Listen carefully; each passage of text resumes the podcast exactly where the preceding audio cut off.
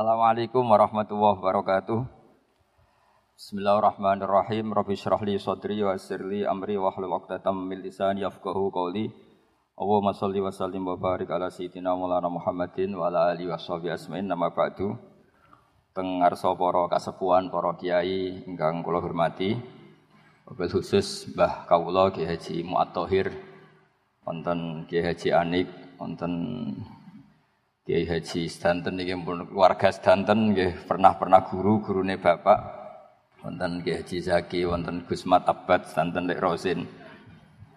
Kula boten matur kata-kata walaupun Pak Muat mun ngentos ngentai waktu. Tapi kalau badhe cerita uh, tadi temanya kholma saya kebetulan yang beliau ceritakan tentang Mbah Sahal. Uh, kulo cerita sedikit tentang Mbah Sahal. Mbah Sahal itu sepupu Mbah Kaulo. Terus dulu kalau perinan di sarang itu sering di rumah kulo teng Mbah. Karena Mbah Sahal gak ada ibu Asmani Badiah, Mbah kulo kandung di ibu namanya Sofia. Sofia niku Mbak E Mbah Badiah. Terus kulo Mbah Sofia ini garwo namanya Idrus. Idrus niku bin Umar. Mbak Umar gak ada garwa namanya Maimunah ini Mbak Yuni Mbak Bedawi. Terus kulo niku generasi ke-6 saking Mbak Abdul Aziz. Mbah Muat ini keempat saking Mbak Abdul Aziz. Terus kulo ini pokoknya potongan kalah lah, mriki ini potongan kalah. Terus di antara cerita basal sing kulo kenang saking bapak niku ada seorang kiai dari Demak. Mboten kulo perlu sebut, mergi termasuk dineng nih. Kiai ini niku Khalil Mbah Mahfud mboten rawuh terpaut sehari. Sowan Mbah Sahal itidar yai ngapunten kula mboten saged rawuh oleh Abah pergi wonten uzur ngeten-ngeten. Ternyata Mbah Sahal jawabnya lucu. Apa sing do teko gak duwe uzur. Jadi Mbah Sahal jenis kiai yang gak nerima alasan. Akhirnya kula niku niki mboten GR. Sakjane kula niku sesuk gak ada acara teng Jakarta, tapi eling-eling Mbah Sahal iku ketoke ora ono uzur. Apa sing do teko ora duwe uzur. Itu ilmu yang saya ingat terus dari bapak. Lalu kalau Khalil Bazuber zaman kalau teng Jogja ini buatan nanti buatan teko. Kalau nak diundang pernah sepuh nih gitu teko. Tapi paling paling kacau Rosin aja ngundang tiap bulan.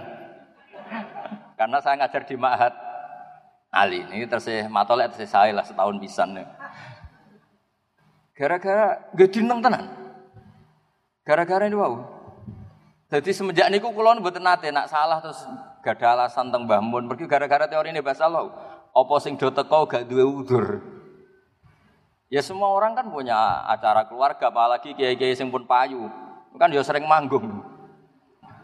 Nah, ini bu, apalagi tadi Pak Ubed itu cerita punya rumah tiga, sak penghuninya ada dia atau Itu pun ribet.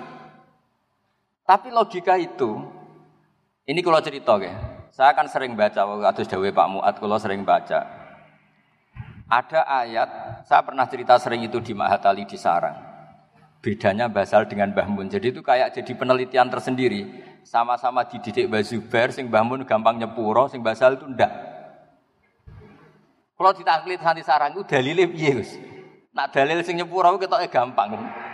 Artinya kiai khasnya kan gampang nyepuro. Tapi nak dalilnya nyepuro itu apa? Jadi serotok kangelan no dalil sinten Basahal nih. Ternyata teori yang dipakai Basahal ini setelah kulo kaji, ya sengaja memang. Kulo niku ini kenangan saya neliti tafsir. Setiap mau surat baroah mesti ling Basahal.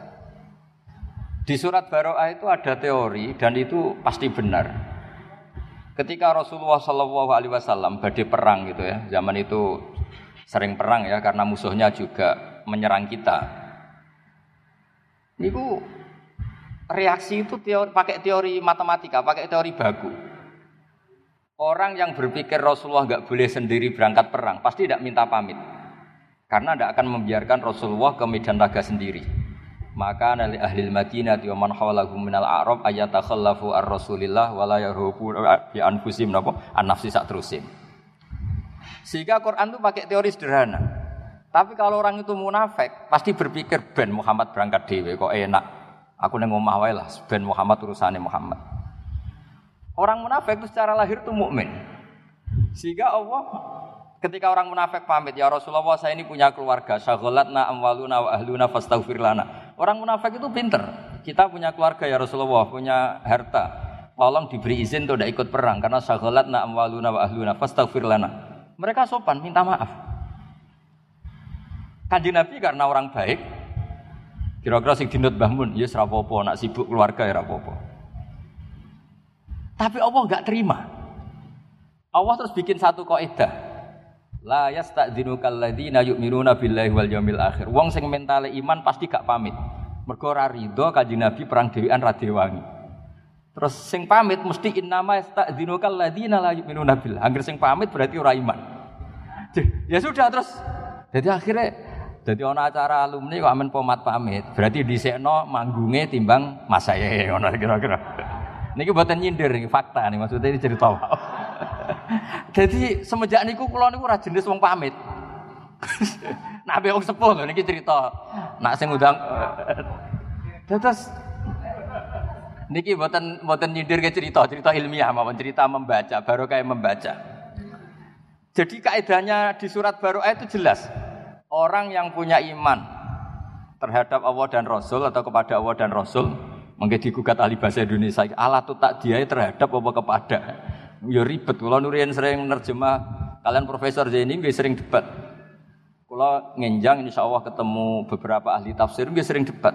Kul ahad katakan. Katakan bahwa Tuhan itu satu. Orang sing debat. Lo iman tuh nggak cukup dengan katakan, tapi harus yakini. Mereka iman tuh tasdik. Akhirnya diterjemah yakinilah bahwa Allah itu satu.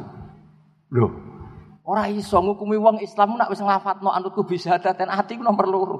Du bebat ngono tentang ruang sidang tenggene lajeng debat sisi tok menikatakan sisi tok meyakini. Akhirnya orang sing rodok pecundang, katakan dan yakini bahwa Tuhan itu satu. sing ahli kamus gak terima, mana ada di kamus kul tuh katakan dan yakini. Tapi debatnya betah, mergi digaji nak teng kemenak nih. Lah nak basul masail ra betah perkara orang sing gaji milih maukum. Wah ribet. Debat dibiayai gitu mboten bar. Akhirnya kita terjemahan ya ono sing katakan, ono sing yakini, ono sing mbos lah. Ya kalau cerita. Jadi Quran nak delok teori niku yang seperti basal gitu dalilnya niku. Orang mukmin itu pasti nganggap dirinya itu tidak penting dibanding dirinya Rasulullah Shallallahu Alaihi Wasallam. Disebut wala yarghabu bi anfusihim an nafsih. Sehingga ketika Rasulullah perang Badar dan beberapa peristiwa, ketika Nabi orang-orang yang di rumah itu pahalanya sama dengan kita yang ikut. Karena mereka sebetulnya ada ridho, nggak ikut saya. Tapi gara-gara habasahumul uzuru mereka punya uzur nggak datang ke sini. Tapi cara berpikir kalau boleh dibahasakan, cara berpikir Tuhan kalau boleh dibahasakan, ini istilah dalam mantek niku musakalah lah. Orang sampai bantah pangeran kok mikir, yo ribet. Karena sampean ngono ya ora tau ngaji ning lek di Quran tuh boleh begitu ya khadiuna wa wa khadiuhum. Kok nanti Quran buat debat, mosok Allah nipu. Wa makaru wa. Makanya penting juga belajar balaghah karena di Quran mau tidak mau harus ada analisis ini jenis apa. Karena Allah tidak pernah khodi, tidak pernah makir. Tapi di Quran ada yukhadiuna wa wa huwa khadiuhum. Ada kata wa makaru wa makara wa wa khairul makirin. Harus ada analisis balaghah. Sehingga dari cerita bapak tadi ini cerita terus bahasa hal tadi. Kulo niku nggih setengah sakit, setengah udur betul. Nak mulang teng sarang mulang loh. Nanti saat ini kulo sakit lagi mulang. Gara-gara terus kepikiran, aku nak loro disalami template. Sakjane nak ono guru loro ramulang, nak salami template ya aja gelem. Ngapunten nembe sakit. Lah iku fair.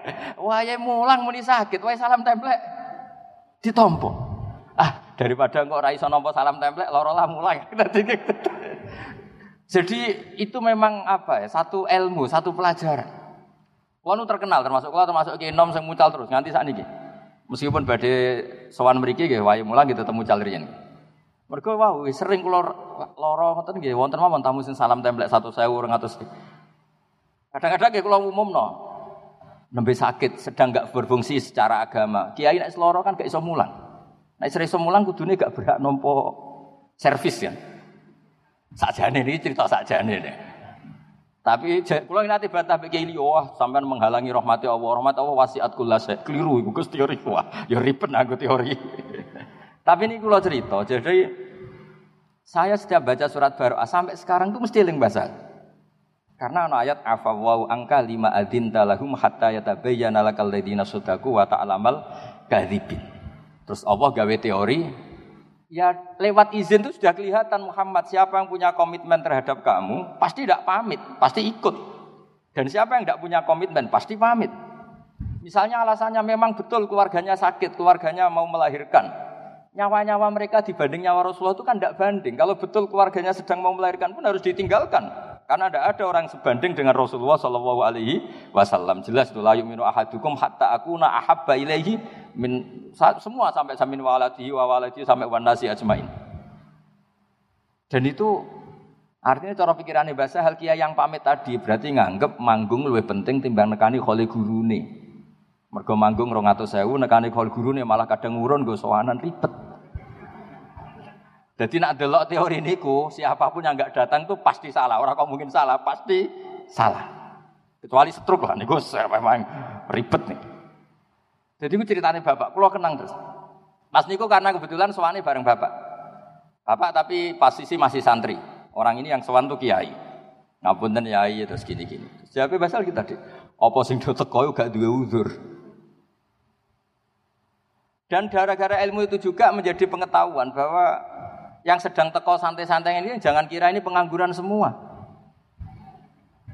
Lu justru ini keangkuhan, sing ora teko alasannya uduru keangkuhan. Apa angkuhnya? Berarti nganggap sing teko wong nganggur.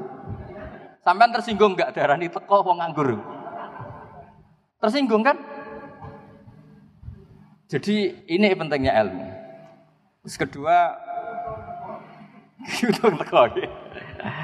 Kedua kalau tak cerita sedikit tadi eh, mukadimah Mbah Muat pentingnya baca. Dulu saya itu ya umumnya orang kalau baca ayat kulu wasrobu itu ya ya kayak biasa lah. Tapi semenjak saya ngaji usul fikih, ngaji tafsir, kekuatan kata kulu wasrobu ini luar biasa. Karena kalau kita maknani kulu makanlah, minumlah, bu ora usah dikongkon lah, wong ya kepengen mangan, kepengen ngombe.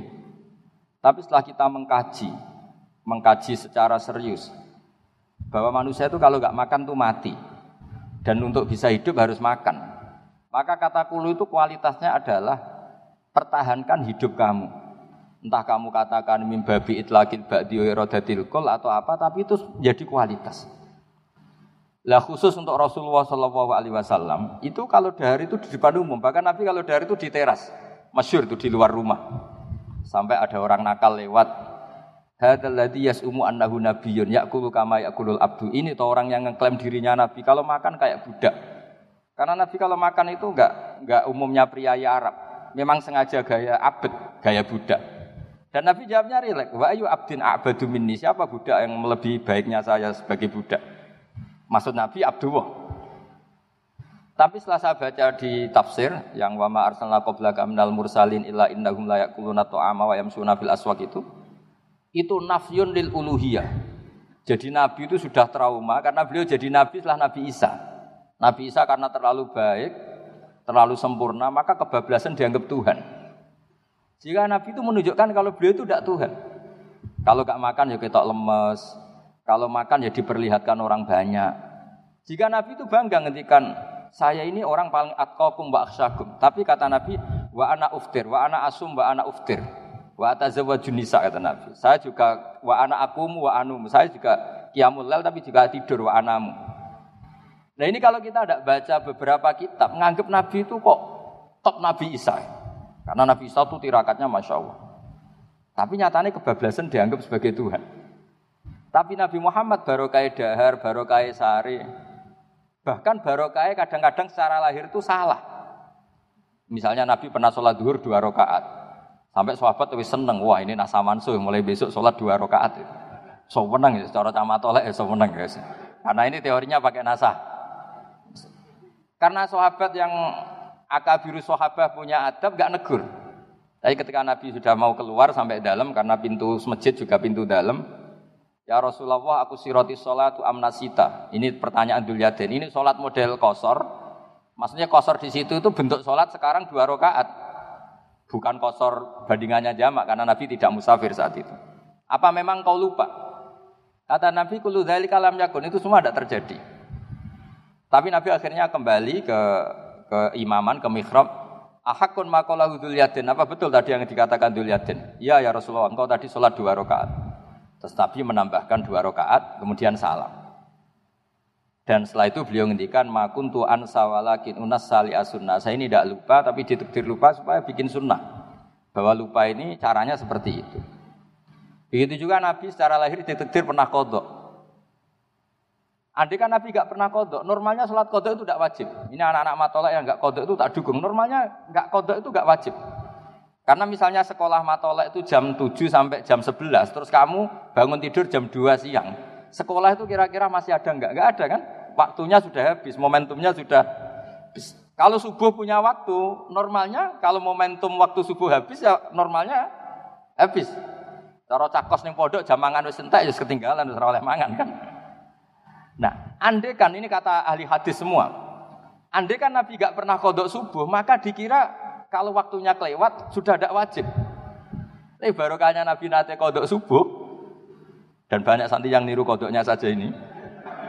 Akhirnya ternyata Nabi itu nyuruh Bilal ya kayak adan gitu jamaah terus Nabi sholat.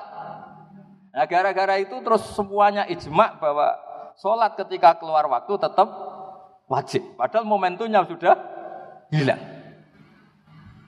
Coba misalnya sholat kusuf, kalau sudah injalati samsu ya sudah ada usah sholat kusuf. Semuanya aturannya kan gitu, sholat yang dari sababin waktu itu kalau momentumnya hilang kan kamu tidak boleh gara-gara lupa witir terus nanti witir habis subuh tidak boleh, momentumnya sudah hilang. Nah, ini yang di apa ya istilahnya cara istilah iyat itu, saya iyat itu bahkan Nabi itu dikorbankan untuk jadi syariat. Lho lali ku isin, kiai lali wae isin, iki nabi. Terus sampean ngimami terus lali. Kiai kedonyan nih, salat nganti lali. Lah ini nabi. Apalagi kiai-kiai lagi latihan daftar wali dari wali Baubet tadi. Itu kan pencitraan, salat isin lali ku muruah ya. Lah ini nabi. Tapi barokahnya itu menjadi makuntu ansa walakin unasa di as-sunnah. Saya itu gak pernah lupa, tapi sama Allah ditedir lupa. Supaya nanti jadi apa? Sunnah, jadi aturan bahwa kodok itu tetap wajib. Nah, ketika kita baca Nabi itu yakulut to'ama apa kalau di Quran dibahasakan jamaah, makanya mereka protes. Mali hadar Rasul yakulut to'ama wa yamsi fil aswak. Saya sampai sekarang tiap minggu itu mesti teng pasar. Tapi ini tidak bisa ditiru. Macam kalau mulai alit seneng teng pasar. Ini gue pelajaran betul. Kadang ngono uang pedagang, badi rongewu senengnya rakaruan. Berarti sepuluh ribu senengi karuan. Kadang kene wis kiai salami templek rong atau sewu koyok sidik. Rugi itu. Dan kadang-kadang memang kita dapat pelajaran itu dari hal-hal yang kecil. Mulane kalau sering cerita tentang bojoku kula, aku ngebis ora perkara zuhud, ora perkara waroi. Mau butuh pelajaran. Bahwa ngebis ku ya wis seneng timbang mlaku. Ora kok perkara waroi, ora perkara zuhud. Kula mboten nate zuhud, ora pernah waroi. Kula seneng ilmu. Jadi menurut saya itu ilmu itu segala-galanya. Di teng pasar ana wong payu 10.000 seneng terus syukur kula kadang isin. Kula niku wis kiai, dianggap kiai top lah kamu. Sing salam tempel iku mulai 50.000 sampai 1 juta sampai 2 juta pun kadal. Tapi apa ra syukur pas 50.000 yo isin. Eling bakul pasar mau. Jadi dan itu Rasulullah sampai sepuh itu gitu. Beliau ketika sudah mengalami mafatih ya semuanya mafatih lah sudah mengalami Fatu Mekah. Itu kalau daharu kok tok suweneng. Karena ya udah hari ngenteni lesu banget. Makanya masyur itu beliau sama raja Mesir dikasih di antaranya dikasih Maria itu yang di antara yang dikembalikan itu dokter. Kata raja kenapa engkau disuruh kembali? E, Muhammad ya masih jangkar ya dia karena dia ada Muslim. Muhammad itu nggak e, pernah sakit. Ini karena utusannya raja yang tidak Islam tapi simpati. Kenapa? Terus Nabi ditanya kenapa engkau tidak pernah sakit? Kita ini komunitas kaum yang tidak makan kalau nggak lapar dan kalau sudah makan nggak sampai ken kenyang. Barokahnya itu Nabi nggak pernah sakit. Sehingga ini cerita-cerita saya tidak tahu detailnya, tapi yang jelas kalau di buku-buku memang Raja Mesir itu, Raja Iskandaria dulu istilahnya, itu tidak e, tidak Islam ya, tapi saya tidak tahu terusannya, tapi masyurnya begitu. Terus ketiga ini terakhir, contoh terakhir tentang pentingnya baca. Saya punya kitab Ithaf, sarahnya Ikhya. Mbah Mun tuh begitu bangga dengan kitab Ithaf ini. Karena beliau sering cerita sanatnya sampai, karena sanat Mbah Sahal nanti sama. Dulu Mbah Sueb juga pernah ngaji di sini di Mbah Murtado dulu. Terus Mbahnya Mbah Mun, Mbah Sueb itu dulu yang ngajinya di sini di Mbah Murtado. Itu beliau cerita kitab Ithaf ini kembali ke Nabi Isa tadi. Kena hadil ummah kata kata kitab Ithaf. Umat ini akan terjaga tidak mengalami kayak yang dialami umatnya Nabi Isa. Gara-gara apa ya? Gara-gara sholawat Allahumma sholli ala Muhammad. Kalau di NO ya Allahumma sholli ala Sayyidina Muhammad. Kata gara-gara Sayyidina geger. Makanya dulu pernah ada Kiai NU pidato Assalamualaikum warahmatullahi taala wabarakatuh. Taala ini bid'ah karena nambahi yang tidak ada zaman Nabi ya. Padahal taala maknanya mau luhur. Akhirnya sing sitok gak terima. Assalamualaikum warahmatullahi tambah taala wabarakatuh. saking mangkelnya tadi, saking mangkelnya butuh beda. Ditambahi taala itu gak terima. Ya. Walhasil singkat cerita kata Said Zabidi, Wa Rasulullah Muhammadun wa in jalla qadru muhtajun ila rahmati ta'ala. Sama si apal takbirnya, memang tak apalkan. Jadi barokahnya solawat itu betapa cintanya umat kepada Rasulullah, yaitu memintakan solawatnya Allah wa rahmatuhu wa barokatuh dikasihkan Rasulnya yang bernama Muhammad. Sekaligus hadhi siroh tanfil uluhiyah. Dan siroh ini menafikan uluhiyata Muhammad. Maka hadil ummah tidak akan mengalami apa yang dialami umatnya Nabi Isa yang menuhankan Nabi Isa yaitu Allah pemberi, yaitu kita minta ya Allah saya mohon semohon mohonnya semua rahmatmu semua solawatmu takiat engkau berikan ke kekasih engkau yang bernama Muhammad. Jadi wan nabiyyu wa injalla qadru muhtajin rahmati. Jadi jelas cara aturan main jelas Allah pemberi, kanjeng Nabi penerima. Jadi hadis sirah, sirotnya solawat itu sudah ngawal hadil ummah tidak akan ngalami kekeliruan kayak yang dialami Nabi umatnya Nabi Isa. Jadi selain formal Nabi ngendikan la tutruni kama atrotin nasoro, kamu jangan berlebihan muji saya kayak orang Nasrani muji nabinya sehingga kebablasan Nabi Isa dituhankan. Tapi barokahnya solawat juga proporsionalnya itu terjaga yaitu Allah pemberi, Nabi penerima. Jika kalau kamu baca Allahumma sholli ala sayyidina Muhammad, selain bukti mahabbah kamu ke Nabi, sekaligus jelas tauhid kamu itu jelas. Allah yang Tuhan dan selalu la syarikalah. Nabi adalah ahabba khalqihi ilallah. Nah itu kalau kita ada baca tidak bisa. Nah, ramoco ya saya anut ijazah wong-wong niku, selawat sewu untuk bojo ayu, nak 10000 iso wayo dan semua ngono-ngono iku Jadi semua kasiat ya sing dibakas iku. Kasiat. Kulo nggih melok bingung. Kulo niku maca kitab ya sah kaya ora roh kasiat iku, tapi dukun-dukun kok roh kulo ya bingung. Kadang-kadang niku repot. Wong nek ora maca niku repot. Karena tadi ketika gak maca hubungannya Mulai kulo nate di tanglet itu yang Gus. Cara wae pandemi itu terus mbok kementerian, mbok pejabat ngundang kiai-kiai kondongo cara jenengan sebundi. Ora usah. Disangoni tuh kono tiket kita ora mandi malah izin.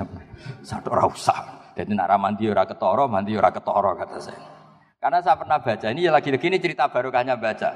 Inna wa ta'ala idha qadha amron amsaka al sinata awliyaihi anid du'a kela yat'u fala yustajabu lahum fayaftadihu. Kela yat'u dari kata yat'una ini. Jadi Allah kalau sudah memutuskan sesuatu adalah para wali itu tidak mau berdoa. Supaya gak berdoa terus gak mandi kok izin jadi artinya tren umumnya kalau Allah bikin idza qadawu amron mesti amsaka al sinata awliyaihi anid dua. Delalah ya ora kepengin donga. Yes. Pokoke delalah. Lah niku nak terus ditukokno tiket, diisewakno hotel, disangoni 10 juta. Jebule pandemi cek rong tahun kas. Modal ya aslinya dungane mandi tapi engko-engko. Cara kiai saya iso khilaf, ya dungane mandi tapi engko-engko. Sing order butuhe saiki masalah ini kan. Nabi Musa dongo ngenteni puluh tahun mandi. Lah sing order kan gak mau. Jadi baru dongo Senin paling selesai dalam perkembangan. Ternyata jawabannya Covid masih apa mening meningkat. Jadi artinya ngeten dong. Misalnya ditetir kiai-kiai kon dongo guys monggo baru kayak dongo itu butuh pangeran. Syahidun di 50 kori, cara istilah Said Abdul Al tapi ra dijali donga ya alhamdulillah orang mandine ra ketara. Kalwit wa taro kaki amal lel. Dan itu artinya delok wong turu terus mangkel. Wong kok turu turu kiai ora tau tahajud ora tau witir. Nek sampean maca usul fikih, Makanya kalau seneng bahasa mucal usul fikih, mari si Bazubir. Kalau lagi pengagum usul fikih. Ini macamnya orang ngono. Hada tarokal ma'asiyah, taroka delok dangdut, taroka delok neng bar, wada taroka gosip, taroka riba, taroka gawe hok. Mulane kula sering cerita, muga-muga malaikat maca usul fikih. Dadi nek ana wong turu iki hada tarokal ma'asiyah kullaha. Lah tapi nak sing maca wong toreka wong mursid, hada tarokat tahajud wa tarokal wirda wa tarokal ahzaba wa tarokat dalailal khairat. Makanya di usul fikih itu ada perdebatan, mubah itu ada ndak? Banyak ulama yang berpendapat mubah itu enggak ada. Karena tarkul haram itu wajib dan fi'lul mubah berarti tarkul haram.